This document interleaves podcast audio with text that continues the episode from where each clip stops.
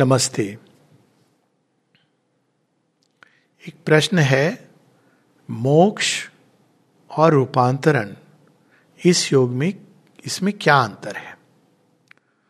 जिसका मोक्ष हो जाता है, क्या वह रूपांतरण योग में प्रवेश नहीं कर सकता? क्या कठिनाई है उसमें? खासकर जब श्री अरविंद ये कहते हैं कि हमारा योग वहाँ प्रारंभ होता है, जहाँ बाकी योग समाप्त होते हैं तो क्यों ना पहले मोक्ष प्राप्त कर लिया जाए? किसी भी मार्ग से रूपांतरण की उसके बाद स्टेप टू देखेंगे। अस्तु, पहली बात यह कि मोक्ष कई प्रकार से समझा जाता रहा है। एक जो कॉमन प्रचलित मोक्ष को लेकर के धारणा है और अपनी जगह वो उचित है कि जहाँ ये हमारी आत्मा प्रकृति के अज्ञान में फंसी हुई है। और चूँकि वो उस अज्ञान में फंसी हुई है, उस आगरण उस आवरण में, इसलिए वो सुख दुख भोगती है। वो उस अज्ञान के कारण जन्म कर्म के चक्र में बंधी हुई है।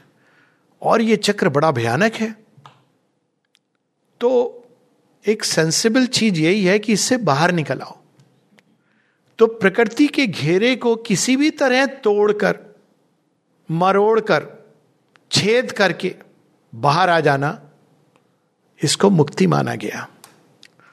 अब एक बार हम जब बाहर आ जाते हैं, प्रकृति का क्या होता है? पड़ी रहती है, जैसी थी वैसी थी। जिस भाग में आपने खोल दिया, बस उतना उस पर स्टैंप पड़ गया। अगर उससे कोई चीज़ आई तो आई, यानी प्रकृति में कोई परिवर्तन नहीं। और ऐसे योगी रहे जिनके प्रकृति में कोई परिवर्तन नहीं। हाँ, तोड़ने के लिए उस प्रकृति के घेरे को जितना परिवर्तन चाहिए, एक हिस्सा तो होगा जहाँ आप उसको तोड़ोगे और उस हिस्से पे काम करना होगा। क्योंकि अगर चारों तरफ़ कठोरता है तो इट इज़ नॉट पॉसिबल तो कोई एक हिस्सा, चाहे माइंड के अंदर कंसंट्रेट करके माइंड के एक एस्पेक्ट में, ऐसे योगी हैं जो माइंड के ज्ञान योग के माध्यम से बाहर चले जाते हैं, लेकिन उस ज्ञान को वो धरती पर प्रकट नहीं कर पाते हैं। समग्रता, जीवन, किसी भी चीज़, उनके, उनसे आप पूछोगे तो स्टैंडर्ड क्वेश्चन होगा मेडिटेशन करिए और आपको आत्मज्ञान हो जाएगा। क्योंकि वो ज्ञान का की जो अनंतता है, वो केवल ये जान जाते हैं कि ओके इस सृष्टि के ऊपर एक सेल्फ है और वापस उसमें चले जाते हैं और उसमें वो बड़े आनंदित होते हैं। हृदय के मार्ग से जो चले जाते हैं, उसी तरह से वो एक छेद करके तो अब अब बहुत कठोर हृदय तो छेद नहीं होगा। हृदय आपका तरल होता होता होता एक जगह छेद हो जाएगा। आप भगवान से मिल लेंगे अपने सखा से चिर प्रेमी से। लेकिन वो इतना मज़ा आएगा उसमें कि फिर दूसरे लोग तो दूसरे हैं। भक्त भगवान के साथ मंदिर में बंद रहे, इससे अधिक क्या उसका जॉय है? हाँ कर्मयोग के माध्यम से एक विशाल पथ है। लेकिन फिर भी अंत में जब व्यक्ति उस पथ पर चलता हुआ भगवान में निवास करने लगता है तो फिर वो कर्म करता रहता है, क्योंकि यही भगवान का उसके अंदर संकल्प है, प्रेरणा है। लेकिन वो उस कर्म का संकल्प अगर उसके अंदर उठता भी है तो वो केवल एक भगवान के संकल्प को इस समय क्या करना है, उतना करेगा। लेकिन उसकी जो प्रकृति वो वैसी ही रहती है तो उस सीमाओं में तीन गुणों के अंदर बंधी रहती है, और नेचर की जो लिमिटेशंस है, उसके थ्रू काम करती है। और इसके अलावा और भी कई मार्ग हैं जिसके द्वारा व्यक्ति मोक्ष को प्राप्त करता है। यानी मोक्ष का एक अर्थ है इस अज्ञान में प्रकृति के बाहर निकल आना। दूसरा अर्थ है केवल बाहर निकलना नहीं, लय हो जाना। यानी there is no more an individual soul जो बाहर आई है। निर्वाण, महानिर्वाण, ब्रह्म निर्वाण, कोई शब्द कह ले, वो जाके डिजॉल्व हो जाती है। तो ऑब्वियसली उसके बाद ट्रांसफॉर्मेशन का तो बात ही नहीं होती है। क्योंकि जब कोई इंडिविजुअल सोल है ही नहीं तो नेचर का क्या होता है? दूसरे भार उठाएँगे। आप अपने घर को छोड़कर, भारतवर्ष को छोड़कर विदेश चले गए। वहाँ से आप भारतवर्ष को कह रहे हैं कि इतना खराब देश है, ये है। आप कुछ नहीं कर रहे हैं। ये क्या है? परम स्वार्थ है। तो माता जी इसको कहती है सात्विक इल्यूशन पर चलो वहाँ तक ठीक है, आप विदेश गए और भारतवर्ष को जो भी कह रहे हैं हाँ थोड़ा बहुत आप कुछ ला सकते हैं। तो जब तक वो व्यक्ति एक स्टेज होती है, जब वो जीवन में रहते हुए मुक्त तो हो जाता है, लेकिन वो जीवन में रह रहा है तो कुछ हद तक वो हेल्प करता है। अंत में लय में चला जाता है। तो ये जो लय ब्रह्म निर्वाण है इट्स एन अल्टीमेट डिजोल्यूशन तीसरा जो अर्थ है, जिस अर्थ में शेरविंद मोक्ष को यूज़ करते हैं it is freedom from ignorance यानी कि अब हम इस प्रकृति के साथ आइडेंटिफाइड नहीं है। हम घेरा तोड़कर बाहर नहीं गए लेकिन हमने अपने ही अंदर एक ऐसी सत्ता को पा लिया है एक ऐसे सत्य को पा लिया है जिसके बाद हम ये भूल नहीं करते कि हम ये प्रकृति हैं हम ये हैं ना आ, कोई चीज़ होने से बड़े दुखी हो जाते हैं या सुख में क्योंकि हमने उस पा लिया ईगो के पार हम चले गए हैं और हमने अपनी चैत्य सत्ता को पा लिया है। तो ये एक प्रोसेस है, जिसके थ्रू हम मुक्त तो हो जाते हैं क्योंकि अज्ञान के घेरे में नहीं रहते हैं, लेकिन हम डिजोल्यूशन की तरफ़ नहीं जाते हैं, क्योंकि इंडिविजुअल सोल को हमने प्राप्त किया है। उसके बाद क्या करते हैं, प्रकृति को हम विस्तृत करते जाते हैं, सीमाओं को। विश्व चेतना में प्रवेश करते हैं। वहाँ भी डिजोल्यूशन की बात नहीं है। और उसके बाद हम जो ट्रांसजेंडेंट है, उससे एक नई चीज़ को ला करके इस विश्व चेतना में पहले व्यक्ति के अंदर और समष्टि के अंदर प्रकट करते हैं। ये रूपांतरण है। अब इसको हम एक सरल उदाहरण के साथ समझें। मोक्ष क्या है? हमने किताब में सुना कृष्ण जी हैं, बांसुरी है, बड़ी सुंदर बांसुरी है। और अब हमको धुन लग गई कि भाई हमको बांसुरी सुननी कृष्ण जी की। पहले हमने चौरसिया जी की सुनी। मज़ा नहीं आया। तो चौरसिया जी ने कहा कि ऐसी हैं, लेकिन मास्टर तो हमारे वो हैं। सुनते सुनते हम धीरे धीरे मगन हो गए और हमने एक दिन कृष्ण जी को देख लिया और उनकी बांसुरी सुन ली। बस फिर तन्मय हो गए। हमारा मन यही किया कि रोज हम बांसुरी सुने। अब कृष्ण जी भी ऐसे हैं कि रोज बांसुरी सुनाने आ जाते हैं। एक दिन इच्छा प्रकट की, प्रभु, बस यही करना है हमको और कुछ नहीं। तथास्तु, मोक्ष। रूपांतरण, प्रभु, आप कितनी सुंदर बांसुरी बजाते हो। दिव्य है। लेकिन बहुत सारे लोग हैं, उनको आपकी बांसुरी प्राप्त नहीं है। हाँ सुनना नहीं चाहते। कोई तरीका है कि मैं ये बांसुरी बजाना सीख लू? सीखेगा? हाँ। क्यों सीखेगा? सबके साथ शेयर करूँगा। सबको ये आनंदित होना चाहिए। श्री कृष्ण कहते हैं हाँ संकल्प तो मेरा भी यही है कि एक कृष्ण नहीं, अनेक कृष्ण बन जाए सीखेगा। हाँ प्रभु, आप सिखाएँगे तो क्यों नहीं सीखूँगा? बड़ा कठिन है। यहाँ तक तो आसान था रास्ता। हालाँकि वो भी आसान नहीं था। तन्मय होकर के तूने मुझे पा लिया। सीखना मतलब तुझे ये सब छोड़ करके वापस जाना पड़ेगा उस ऑर्डनरी चेतना में। बांसुरी क्या होती है, उसको पकड़ना आना पड़ेगा। फूक कैसे मारी जाती है, ये सीखना पड़ेगा। तेरे हृदय के अंदर मेरी बांसुरी को तो कोई किसी राग में बाँध नहीं सकता। मैं तो नित नवीन स्वरों को प्रकट करता हूँ। इतना रिजु होना पड़ेगा। इतना अधिक अंदर फोकस्ड होना पड़ेगा कि तू हृदय में मेरी बांसुरी सुने और फूंक से उसको प्रकट करे। प्रभु, बांसुरी क्या है? तेरी देह, तेरा मन, प्राण, मुख, यही बांसुरी है। तो क्या करोगे उसमें? सब छिद्र हो जाएँगे उसमें। वो नौ छिद्र नहीं, जिनके द्वारा हम अज्ञान को, अचित अंधकार को लेते हैं। तो कौन से छिद्र करोगे? वह सात छिद्र जो तेरे स्पाइनल कॉर्ड में है। उससे क्या होगा प्रभु? तो अहंकार से अहंकार की गांठ खुल जाएगी। और उन छिद्रों से तेरी सोल पूरी विश्व में वो मासरी बचाएगी। ये तो बहुत बड़ा काम है, कठिन काम लग रहा है। हाँ फिर कैसे सीखूँगा? मैं सिखाऊँगा।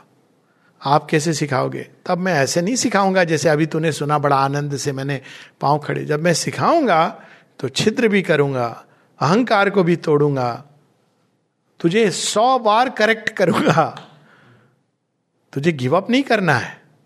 होगा परसिवरेंस एंड्योरेंस श्रद्धा होगी। कभी कभी लगेगा, प्रभु, ये बांसुरी बजाते बजाते। मेरे शरीर का क्या हो गया? इससे तो मैं लट ही अच्छा था। प्रभु कहेंगे, नहीं, अब तो मैंने पकड़ लिया है तुझे। बांसुरी तो बना के छोड़ूँगा प्रभु, दो तीन छिद्र किए थे, उतने ही काफ़ी था।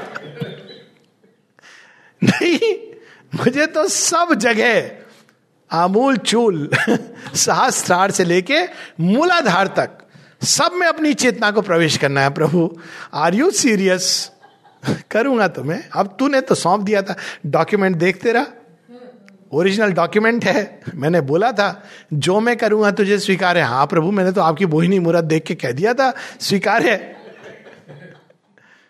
तुझे याद नहीं है कि यही मोहिनी मुहूर्त ने कुरुक्षेत्र में क्या किया था? हाँ प्रभु, पढ़ा तो था, पर आप सीरियसली लोगे। हाँ चल। बांसुरी बननी है। मेरा चक्र बनना है सुदर्शन चक्र। चल कुरुक्षेत्र में चल। सुदर्शन चक्र बनना है ना? तू तो रॉ आयरन है। इससे कैसे बनेगा सुदर्शन चक्र? पहले तो मैं स्टील बनाऊँगा। हाँ प्रभु स्टील बहुत अच्छा है। स्टील तो बहुत अच्छा होता है। हाँ चल, अभी बनाता हूँ। बड़े खुशी खुशी वो लोहे का टुकड़ा जा रहा है भगवान के हाथ में। अरे वाह, मुझे स्टील कोई मैजिक होगा। ले जाके देखता है, बहुत बड़ा फर्नेस धधक रहा है। चालीस हज़ार डिग्री सेल्सियस या जो भी चार हज़ार डिग्री। प्रभु जी, क्या है? यही पर इस बात बनता है। प्रभु, क्या करने वाले हो आप? जा। उसके बाद ना आप कुछ कह सकते हो। आपको प्रतीक्षा करनी है। निकलेगा इस बात। वहाँ श्रद्धा की परीक्षा होगी एंड्योरेंस की परीक्षा होगी। प्रारंभ में वो जलेगा। लेकिन धीरे धीरे जब आपको आदत हो जाएगी, तब आप ये कहोगे, प्रभु, अच्छी तरह रोस्ट कर दो। कुछ बचे ना। पक्का इस्पात बन के निकालना। बीच बीच में निकालेंगे भगवान। उनके ऐसे लोग हैं, देवताओं को ड्यूटी पर लगाया हुआ इस्पात डिवाइन इस्पात factory DSF divine steel factory बीच बीच में वो लोग निकाल के देखते हैं कितना बना है। तो कैसे देखते हैं वो? एक आध हथौड़ा पड़ता है इधर उधर से। देखते हैं तो अभी भी टूट रहा है। वापस। ये प्रोसेस है रूपांतरण की। कितने लोग तैयार होंगे संसार में? सबको तो अपना अपना कंफर्ट जोन चाहिए। भगवान चाहिए, किस लिए? Like a genie in the bottle हमारा क्या फ़ायदा होगा? रूपांतरण में भी लोग पूछते हैं, हमारा क्या लाभ होगा रूपांतरण से? अच्छा शरीर को रोग नहीं होगा, मृत्यु नहीं आएगी। अभी फर्नेस नहीं देखा है आपने, जिसके द्वार से गुजर कर मृत्यु के पार हम जाते हैं। शेरविंद कहते हैं, लॉ ऑफ़ द वे। स्वर्ग के दूत भी हमारी परीक्षा लेते हैं। उनका काम क्या है? स्टील को निकाला, आधा बना, एक हथौड़ा मारा। देखा, तैयार है कि नहीं परफेक्शन, वापस फेंक दिया। और जो नरक अग्नि है, वो धधकने लगती और अधिक। लेकिन दोनों हमारा लाभ करते हैं। दोनों हमें ताप देते हैं। तो इसके लिए जो संकल्प चाहिए मोक्ष वाला संकल्प क्या है? वो तो ये तो एक नेचुरल टेंडेंसी है टू एस्केप फ्रॉम लाइफ इसमें बहुत बड़ी बात क्या लोग कहते अरे, उन्होंने रिनाउंस कर दिया। अरे, वो संसार झमेला लग रहा था। परेशान हो गए थे बीवी बच्चे से। छोड़ के उन्होंने ले लिया। आपने बहुत रेयर देखे कि लेडीज़ करती हैं। जेंट्स भरा हुआ है। लेडीज़ भी करती हैं कुछ कुछ वो भी समझ जाते हैं कि ये शादी, ब्याह, बच्चे, सब, उससे अच्छा संन्यास ले लो, एक आश्रम में बैठ करके। करती हैं ऐसा। ये तो बहुत आसान है। इसके लिए कौन सी बड़ी और अगर आप बड़े लकी हैं, लेकिन इससे मोक्ष नहीं मिलता है? पर किसी एक के अंदर इसके द्वार से खोज जाग जाती कि ये संसार तो झमेला है। चलो हम भगवान को ढूंढे और भगवान बड़े करुणा में है। देखते हैं बहुत पीड़ित है, दुखियारा है, या दुखियारी है ढूंढ रही है, प्रकट हो जाते हैं। हाँ प्रभु, बस अब आप में ही एक हो जाना है। करुणा में है, कहते हैं आजा किंतु धरती पर भगवान का संकल्प अधूरा रह जाता है। इसीलिए भगवत गीता किसी आश्रम में बैठकर नहीं सुनाई गई थी। अर्जुन को सुनाई गई थी, क्योंकि अर्जुन के अंदर एक भाव था। आप क्या चाहते हो मुझसे? पहला उसका क्या भाव था? एस्केप फ्रॉम लाइफ कौन करे ये सब लड़ूं तो पता नहीं पाप, पापी बनू। मेरे मृत्यु हो, किसी और की मृत्यु हो। कौन इसमें पड़े इस पचड़े में कौन पड़े इससे तो अच्छा है मैं दूर चला जाऊँ, सन्यास की वृत्ति। अंत में वो कहता है अच्छा आप क्या चाहते हो? भगवान का संकल्प संसार में प्रकट हो। हर गति में, केवल ये नहीं कि हम आश्रम बैठकर हम ध्यान कर रहे हैं तो भगवान का संकल्प। जीवन की हर गति में वॉक लेते समय माता जी कहती इंटेग्रल योग में इट डजेंट डू कि आपने थोड़ी देर बैठ के मेडिटेशन कर लिया। जब आप मित्रों के साथ वॉक करने जाते हो, जब आप बातें कर रहे हो, जब संसार के नाना प्रकार के नानाविध कर्म हो रहे हैं डील कर रहे हो उन सब के अंदर कि प्रभु, मुझे अपना यंत्र बनाओ, अपना चैनल बनाओ, अपना पात्र बनाओ। कुपात्र हूँ, लेकिन आपकी कृपा से बन सकता हूँ। क्यों? अपने अहंकार के लिए नहीं, ये भी नहीं कह सकते। भगवान का पात्र हूँ, नहीं। भगवान की मर्ज़ी है, तोड़ के फेंक दे पात्र तो तैयार हो। जब पूरी तरह ये सारी चीज़ें हमारे अंदर से चली जाती हैं एक एक कोने से, एक सेंट्रल ईगो जाना काफ़ी नहीं है। शेर में बताते mental ego intellectual ego ego emotion के अंदर होती है, जीवन के अंदर चिपकी रहती है, एक गति के अंदर, शरीर के अंदर होती है। हाय मेरा शरीर, हाय इसका क्या हो रहा है? देखा है मैंने, कितने डिकेड्स रहने के बाद भी लोग इतना परेशान होते हैं, इस डॉक्टर के पीछे भागते हैं, उसके पीछे भागते हैं। क्यों? क्या है इस शरीर की महत्ता? क्यों हम प्रलोंग कर रहे हैं अपने जीवन को? बिना, ठीक है, अगर आप स्पष्ट है कि जो माँ ने संकेत दिया है कि यू आर रिक्वायर्ड वो एक अलग चीज़ है। लेकिन लुक एट श्योर बिंदु शेरविंद क्या कहते हैं? कहते हैं कि I don't want to take this body which I given up voluntarily वो मार्ग नहीं लेना है मुझे। लेकिन मदर कंटिन्यूड क्यों? क्योंकि वो काम हो रहा था उनके अंदर।